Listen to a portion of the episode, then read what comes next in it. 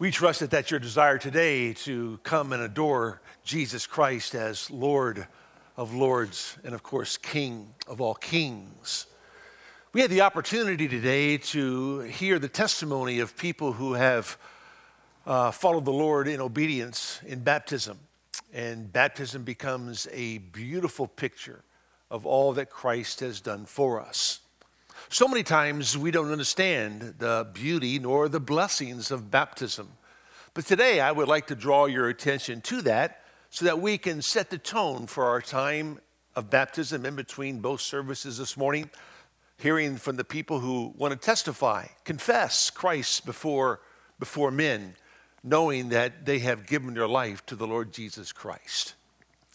You know, for years I've had the opportunity to, to baptize people in the Jordan River uh, in the land of Israel. That's always a very special time uh, very cold time because it's uh, water that has come down from Mount Hermon, melted snow, that comes down to the Sea of Galilee and makes its way down the Jordan Valley and is very, very cold. And so once you get in, your feet are immediately numb. And so you have to go in basically to your waist and, and up. And so you are numb for a day or two afterwards. But that's okay. You know, uh, it, it's, it's, a, it's a great blessing uh, and, and, every year we have baptized up by the Sea of Galilee. And uh, we always tell people this is not the place that Jesus was baptized. But there was one year where we took everybody down to the Judean wilderness.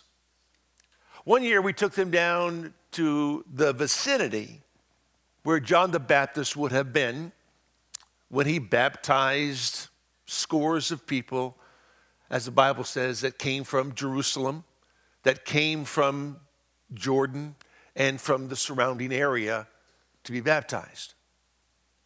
And when we went down there, we tried to reiterate to everybody what was happening in Matthew chapter 3 so they could come to grips with what John would see as he was in the Jordan River, watching people come to him to be baptized. And it was quite astounding because as we sat there, we realized that, that those who were coming back in the days of John the Baptist were coming and doing something extremely radical. Because Jews were coming to do what only Gentiles did when they wanted to convert to Judaism Gentile proselytes.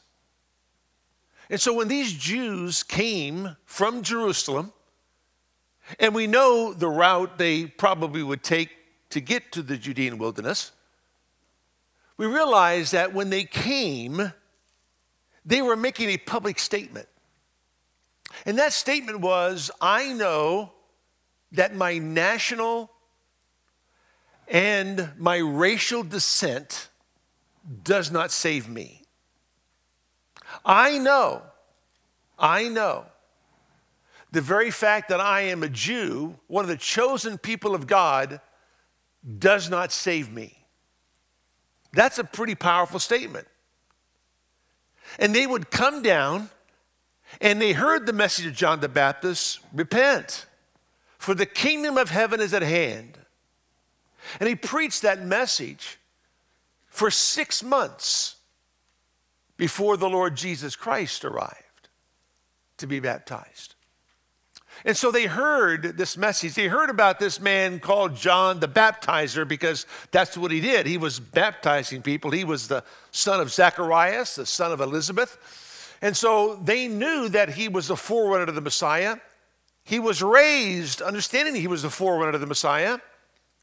And when he was in the Judean wilderness, after he had grown older in life, he came out preaching the gospel of repentance. And so when these people came down, these Jews came, they made a huge, huge statement. In other words, they would enter the kingdom the same way a Gentile would enter the kingdom. There were the words of Simeon 40 days after the birth of Christ. When Simeon, there in the temple, would take the Christ child in his arms and say that this child is the light of revelation to the Gentiles the glory of your people Israel. So they understood that Messiah was coming because John the Baptist preached the message repent, the kingdom of heaven is at hand. That would mean the king was coming, right? If the kingdom of heaven is at hand, the king is coming. And so they lived in anticipation of the arrival of the king. He would be here at any moment, at any time. And so when they made that public statement, it was powerful. Unfortunately, many of those people who came down to be baptized proved truly to be hypocritical. Their baptism didn't save them. They would make a profession because they would anticipate the king coming and doing what they thought the king would do. But when the king did not do what they thought he should do, they rebelled against him. They, they, turned, they turned against him. And one day, as many were being baptized, there was one Jew who came, and that was Jesus. But remember, when Jesus came to be baptized, nobody knew who he was. He had lived in utter obscurity for 30 years. We know that his half brothers and sisters did not believe in him until after he was raised from the dead. So we know that the words that Jesus speaks in Matthew chapter 3 are only the second recorded words of our Lord in Scripture. The first recorded words were when he was at the age of 12, when he had been left behind in Jerusalem, and his parents found him after three days, and he told his mother, Don't you know I have to be about my father's business? He was in the temple talking with the religious establishment, conversing with them at age 12. And they were awestruck by what this young Jewish person knew. But he told his mother he had to be about his father's business. It would be 18 years later that the second recorded words of our Lord are given to us in Matthew chapter 3. It's not that Jesus was silent for, thir- for, for, for 12 years or for 13 years or for 18 years. No, he spoke. We just don't have any record of what he said. But when he speaks in Matthew chapter 3, it sets the tone for everything that's going to follow. And the very first scene we have that inaugurates the ministry of Christ is his baptism. So if you got your Bible and you want to follow along with me in Matthew chapter 3, you can. I'll just read it, uh, the incident for you and let you understand it as we speak about it together. It says in verse number 13 of Matthew 3 Then Jesus arrived from Galilee at the Jordan, coming to John, to be baptized by him. But John tried to prevent him, saying, I have need to be baptized by you. And do you come to me? But Jesus answering said to him, Permit it at this time, for in this way it is fitting for us to fulfill all righteousness. These are the second recorded words of our Lord in the Gospels. And then it says, Then he permitted him, after being baptized, Jesus came up immediately from the water, and behold, the heavens were opened and he saw the Spirit of God descending as a dove, lighting on him or remaining on him. And behold, a voice out of the heavens said, This is my beloved Son, in whom I am well pleased. If those things did not happen, if the Spirit of God did not descend upon him, and the Father speak from heaven, no one would have known that Jesus was anybody else other than your average Jew. But he's the Son of God. So this inaugurates his ministry. This is where his ministry began to take off. And so let me help you understand the beauty and blessings of bat- baptism by helping you understand, first of all, why we are baptized. And then, number two, what is the meaning of baptism? Why we are baptized talks to us about the blessing, and what it means to be baptized talks to us about the beauty of baptism. And both are extremely crucial, essential in the life of the believer. Let me explain it to you. Number one, why are we baptized? Number one, it was because it was modeled by the Christ. It was modeled by the Christ.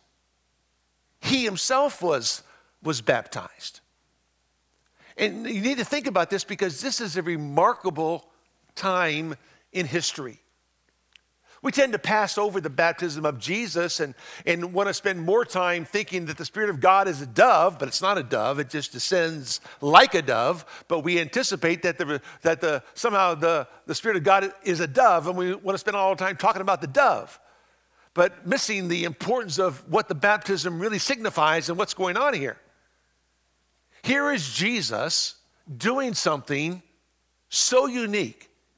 For, for instance, here is the sinless, spotless Son of God who knows no sin, identifying with sinful men who know no righteousness. And so when he comes, John says, You know, I, I should be baptizing you. And Jesus says, No, John, that's not the way it's supposed to be. He says, and I quote, Permit it at this time, for in this way it is fitting for us, not me, but us, you and me, John, to fulfill all righteousness.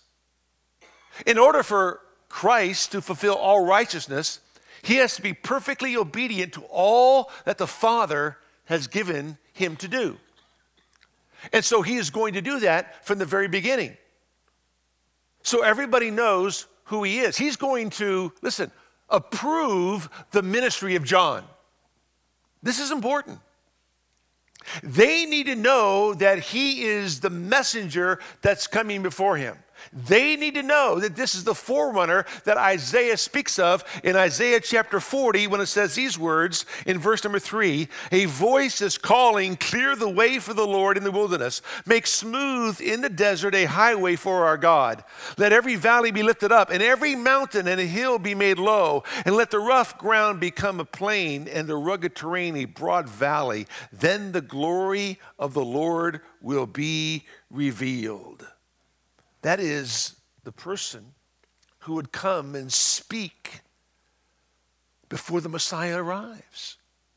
That somehow the glory of the Lord is going to be revealed. God's glory, God's beauty, God's person is going to be seen. And Israel knows that when the glory of the Lord is revealed, the Messiah is there.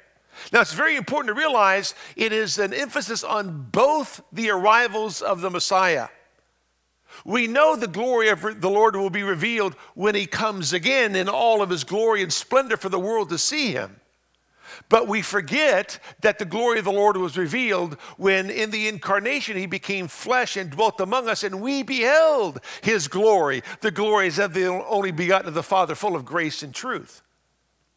And John was that forerunner to the Messiah, that the glory of the Lord would be revealed. In other words, this was a revelation of the Son of God. Been 30 years in obscurity. Nobody knows who Jesus really is. Mary and Joseph do, Simeon does, Anna does. We know that from the Christmas story. The shepherds know, but they haven't seen him for 30 years, right? So they don't know what he even looks like today. But here is the Son of Man, the Son of God, coming that the glory of the Lord would be revealed. And Jesus is going to approve of John's glorious ministry. At the same time, he is going to announce his ministry. He's going to approve John's ministry, but he's going to announce his ministry. We know this that, that what's going to happen when Jesus arrives is that the Spirit of God is going to descend upon him. We know that from Isaiah the prophet, Isaiah chapter 42, verse number 1, which says, Behold, my servant whom I uphold, my chosen one, in whom my soul delights, I have put my spirit upon him. He will bring forth justice to the nations. How will the nation know that the Spirit of God is upon the Messiah? Have over in Isaiah 61, verse number 1, the text that our Lord read in the synagogue in Nazareth in Luke 4 when it was the public reading of the day, he stood up and he read Isaiah 61, which says, The Spirit of the Lord God is upon me. This is the Messiah speaking. The prophet Isaiah is telling us. Because the Lord has anointed me to bring good, night, good news to the afflicted. He has sent me to bind up the brokenhearted, to proclaim liberty to captives and freedom to prisoners, to proclaim the favorable year of the Lord. And he stopped because it wasn't a time for the day of vengeance. That's the next phrase. There was going to be a day of vengeance, but at, the, at, this time, it was just to proclaim the year of Jubilee, the, the favorable year of our Lord, the, the time in which the Lord would show favor upon his people. The Spirit of the Lord is upon me. How would they know that the Spirit of the Lord was upon him? Except for the fact that the Spirit of the Lord descended upon him upon his baptism. Very important. That's why when Christ models to us baptism, it's more than just him going to the water and coming back up out of the water. It inaugurates his ministry, it identifies him as the Messiah of Israel. So important. He's here to fulfill all righteousness. And John, we're in this together, you and I. We are in this together. I'm going to I'm going to prove to everybody who you are. I'm going to identify you as the forerunner to the Messiah. I'm going to make sure people have no, no question about who you are.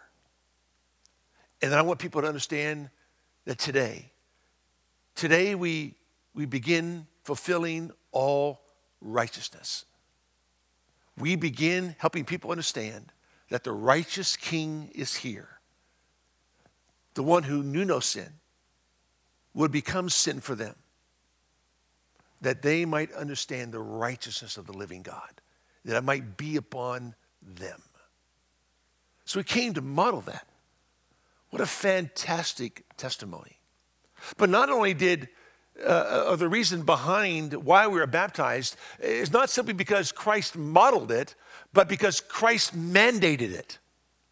Christ gave us a mandate. Matthew chapter 28 go into all the world and make disciples. Baptize them in the name of the Father, the Son, and the Holy Spirit, teaching them to observe all that I have commanded you.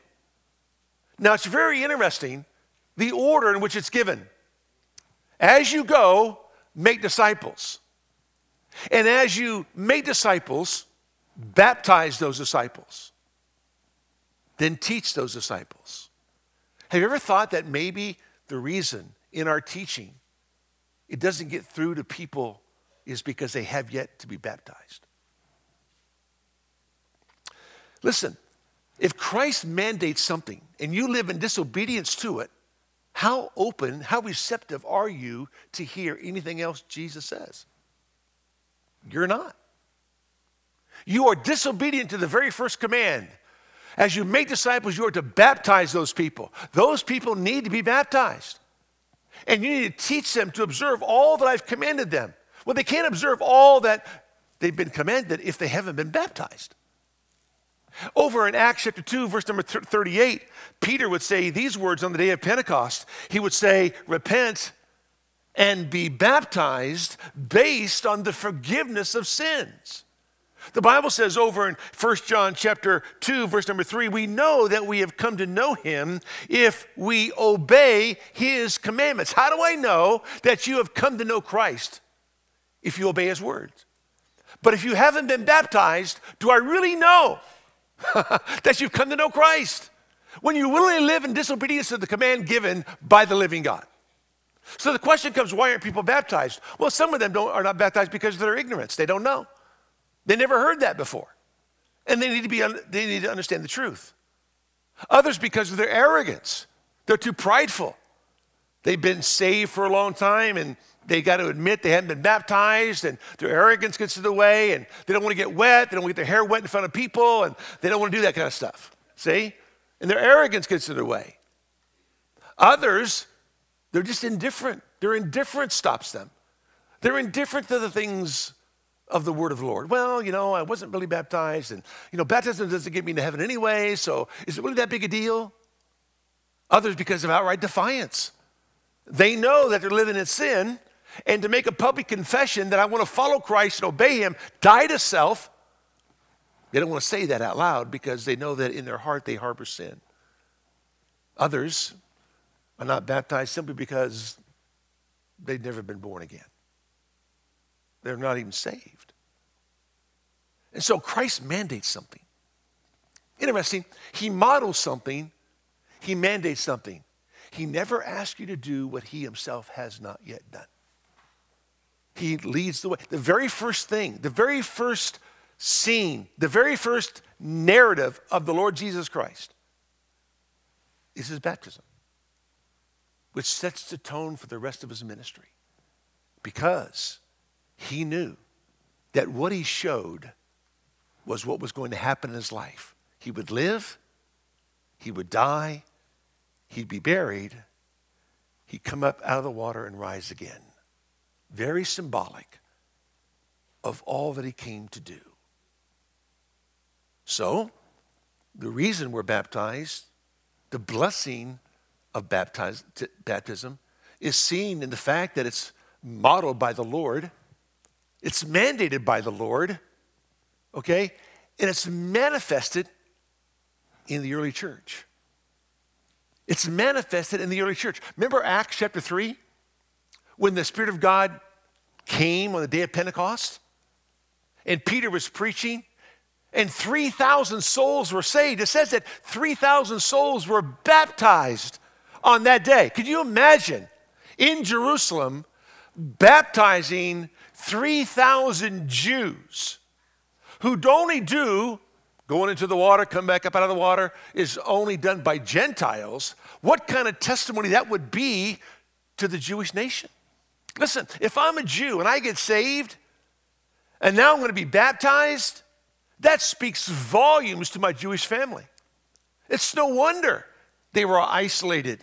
It's no wonder they were kicked out of their family. It's no wonder they lost their friends. Because they said, We're willing to do what Gentiles do because we know that repentance and confession of sin and embracing Christ as our Messiah saves us. We want to identify with him. And so 3,000 Jews were saved.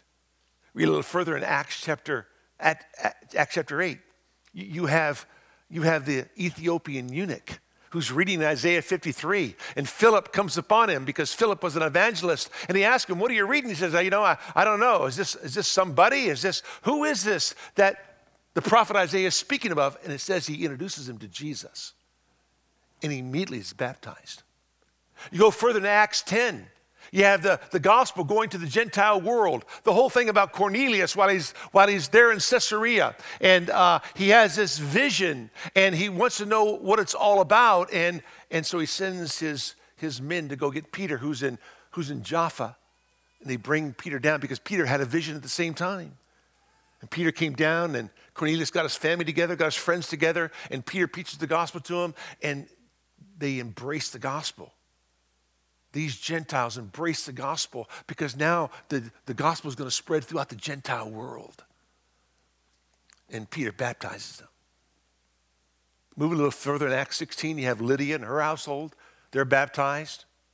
Read a little further in Acts chapter 18, you have those in the church of Corinth being baptized. So that which was modeled by the, by the Christ, mandated by the Christ, is manifested in the church of Christ. Because when you're saved, the first act of obedience is baptism. And that's modeled in the church. That's the, the blessing of baptism. What's the beauty of it? The beauty of it is seen in, in, in what it means to be baptized. This is very important. First of all, it's used as an illustration. It illustrates Christ's death and resurrection. It illustrates Christ's death and resurrection. The word baptizo is a word that means to immerse. That's why we don't sprinkle people. That's why we don't dab water on their foreheads. We actually immerse them in the water because it identifies them with the, it, it, excuse me, it illustrates the death, burial, and resurrection of Christ the Lord. 1 Corinthians 15, 3, that's the gospel, right? Colossians 2, verse number 12, that's the gospel. And so when they go down into the water, come back up out of the water, they are illustrating something very profound. They're illustrating what Christ did for them. And now it identifies. That's number two. There's an illustration, there's an identification. I am now identifying with the Christ I say I want to follow. Have you ever asked yourself why the Spirit of God would descend upon the Lord like a dove? That's a great question. Why a dove? Well, if I was a rich person and I was able to come and offer a sacrifice, I would bring a bullock. If I was a middle class person, I would bring a lamb. But if I was a poor person, I would bring a dove. And the dove was a symbol of total sacrifice. And so the Spirit of God would descend upon the Lord, who was willing to sacrifice his life for yours and for mine. Think about that. He's willing to sacrifice. So every Jew who could understand that and see the Spirit of God descended upon him, John the Baptist included, they would understand sacrifice. A willingness to give away their life. It was sacrificial when he came and walked among men. He left the glories of heaven to come down and identify with man. He we know the grace of our Lord Jesus Christ that though he was rich, yet for your sakes he became poor, that you, through his poverty, now might become rich. And in his poverty, he was willing to give his life away and to sacrifice his life. So, this illustration now becomes an identification. I'm going to identify with my Lord, with my Savior, because I'm willing to sacrifice my life because he sacrificed his life for me. I'm willing to give my life away. I don't want to hold on to my life. Isn't that what the gospel is? If any man come to me, let him deny himself, take up his cross, and follow me. It's a life of cross bearing, it's a life of sacrifice. Galatians 2:20, Paul says, I am crucified with Christ. I have died to self. Christianity is about dying to me and living for the Lord God of Israel. And so when I am now baptized, I am not just illustrating what Christ did for me, I am identifying with my Lord in such a way that I am willing to give my life away. I am willing to sacrifice for my Lord. Whatever He asks, I'm willing to do. That's why baptism is so important. It's a public confession. What did Christ say? If you confess me before men, I will confess you before my Father is in heaven. But if you do not confess me before men, neither will I confess you before my Father who is in heaven. There's something about Christianity that mandates a confession of the Christ. I will say the same thing about the Christ that the Bible says about the Christ. I will live for the Christ. I will honor the Christ. And so when a person is being baptized, he says, I want to illustrate by my life that I am willing to live and die for the one who lived and died for me and rose again. Knowing that in the promise of the resurrection, I will rise again one day. And there will be a great joy in heaven because of what Christ did for me. So there is an illustration, there is an identification, and this is the beauty of it. There is an initiation. And this is where people miss the importance of baptism. There is an initiation to what? To trials and temptations as never before. You see, I don't think that the Spirit of God made a mistake when he put the narrative in Scripture for us to read. I don't think the Spirit of God made any mistake in terms of the order of events in Scripture. They're very important. And the very next event in the life of our Lord is what? The temptation in the wilderness, Matthew chapter 4. It says, Then Jesus was led up by the Spirit into the wilderness to be tempted by the devil. Why would the Spirit do that? But he was. Because that whole temptation would set the tone for you and me and how we deal with temptation. You see, baptism initiates all kinds of trials and temptation as never before. And maybe this is a reason people don't want to be baptized because they want to have to go through difficulties. But let me tell you something you're going to go through difficulties anyway. And, and you got to realize that these things are going to happen. Notice he was led up into, into the wilderness by the Spirit. The Spirit of God descended upon the Lord Jesus Christ because the Lord lived his life under the power of the Spirit of God. Maybe you didn't catch this last week. Hopefully you did. Hebrews chapter 9, verse number 14 says this it says, How much more will the blood of Christ, who through the eternal Spirit offered himself without blemish to God, how did Christ offer himself up? Through the power of the eternal Spirit of God. When the Spirit of God descended upon the Lord, okay, the Spirit of God would be the instrument that moved him from place to place, that led him from place to place he was baptized. The Spirit of God descended upon him. The Spirit of God drove him into the wilderness. The Spirit of God moved him from place to place. The Spirit of God drove him to the cross. The Spirit of God was with him on the cross. The Spirit of God moved him. And so when we go through trials and temptations and we know the Spirit of God is with us and we rely upon the Spirit, we walk in the Spirit, we, we depend upon the Spirit of God, that's what we do. But don't think for one moment that baptism is going down, coming back up, and off to the races we go and no more problems. Oh no. It initiates all kinds of difficulties. When Jesus came to be baptized, there was no fanfare. There were no horns, whistles, and lights, and people saying, Here comes Jesus, the Messiah. He's going to be baptized. He's fulfilling prophecy in the Old Testament. This is a great day. And they had food there for everybody to eat, a big celebration. No, no fanfare. None because nobody knew the identity of the Messiah until Matthew chapter 3.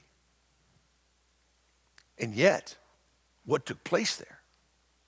The Spirit of God descended upon the Lord Jesus Christ, and the voice out of heaven, This is my beloved Son, in whom I am well pleased. He's my Son. I am well pleased because he has come to do what was predetermined in eternity past and was going to live that out. Think about all those Jews in the book of Acts and the temptation and trials that they would go through just because they believed in the Messiah and were willing to be baptized in obedience to him. All the persecution the apostles went through. You see, we can't forget that about baptism. Yes, it illustrates the fact that Christ came, died, was buried, and rose again the third day. Yes, that identifies me as a follower of the Christ, that I want to be obedient to Him, and that I'm willing to sacrifice my life on His behalf. I'm willing to give my life away, my dreams, my hopes, my aspirations. I want God's aspirations for me. I want God's will for me. I want what God has for me, knowing that all those who desire to live godly in Christ Jesus will suffer persecution and it initiates temptation and trials as never before. My prayer for you today is that if you're here and never follow the Lord in obedience to baptism, uh, you can jump in the water today with us if you choose to. You can do that. But you need to be baptized. This is mandated by the Christ. This is not an option. Jesus didn't say, you know what, when you go into all the world and make disciples, if they want to be baptized, they want to get wet, get them wet. If they don't want to get wet, it's okay. Just teach them to observe almost everything I've commanded you. Because you can't teach them to observe the mandate of command, baptism because that falls under the word all things. See? And so my prayer is that you'd follow the Lord in obedience. We've had people here who have been saved for years and never, never been baptized. Elderly gentlemen, elderly women that have known that they need to be baptized. We've had people who, who are here who, who went on mission trips and got saved. And they served in our church but didn't know what it meant to repent. Went on mission trip, repented of their sins, came back home, and were baptized here in our baptismal. We've had young children be baptized who want to follow the Lord in obedience. Unfortunately, we've had people who have come and made professions of faith, but upon the trials and temptations that came their way, proved them not to be saved instead of proving them to be saved. And that's unfortunate. That's sad. But we pray for those who are being baptized today. We want you to pray for them because as a body, we should do that. And this is our opportunity to hear their testimony and to celebrate with them. Christ saved them. They want to obey him, they want to follow him. I want to pray for those people that God would use them in a mighty, glorious way. Let me pray with you. Father, we thank you for today. It is a great day. It's a great day, Lord, because we're in the house of the Lord. We're a chance to worship you and gather with the people of God. What better place to be than to be here, hearing the word of the Lord and being able to be challenged by your word and to realize what you did when you inaugurated your ministry there in the Jordan River in the Judean wilderness. Our prayer, Father, is for the people being baptized today. You do a mighty work in their lives. Cause them, Lord, to realize this importance. And pray, Lord, that there be anyone here today who does not know you, that today would be the day of their salvation. There's one here who has not been baptized in obedience to God, that today would be the day they make that decision. They want to obey the Lord and be baptized. We thank you for this in Jesus' name. Amen.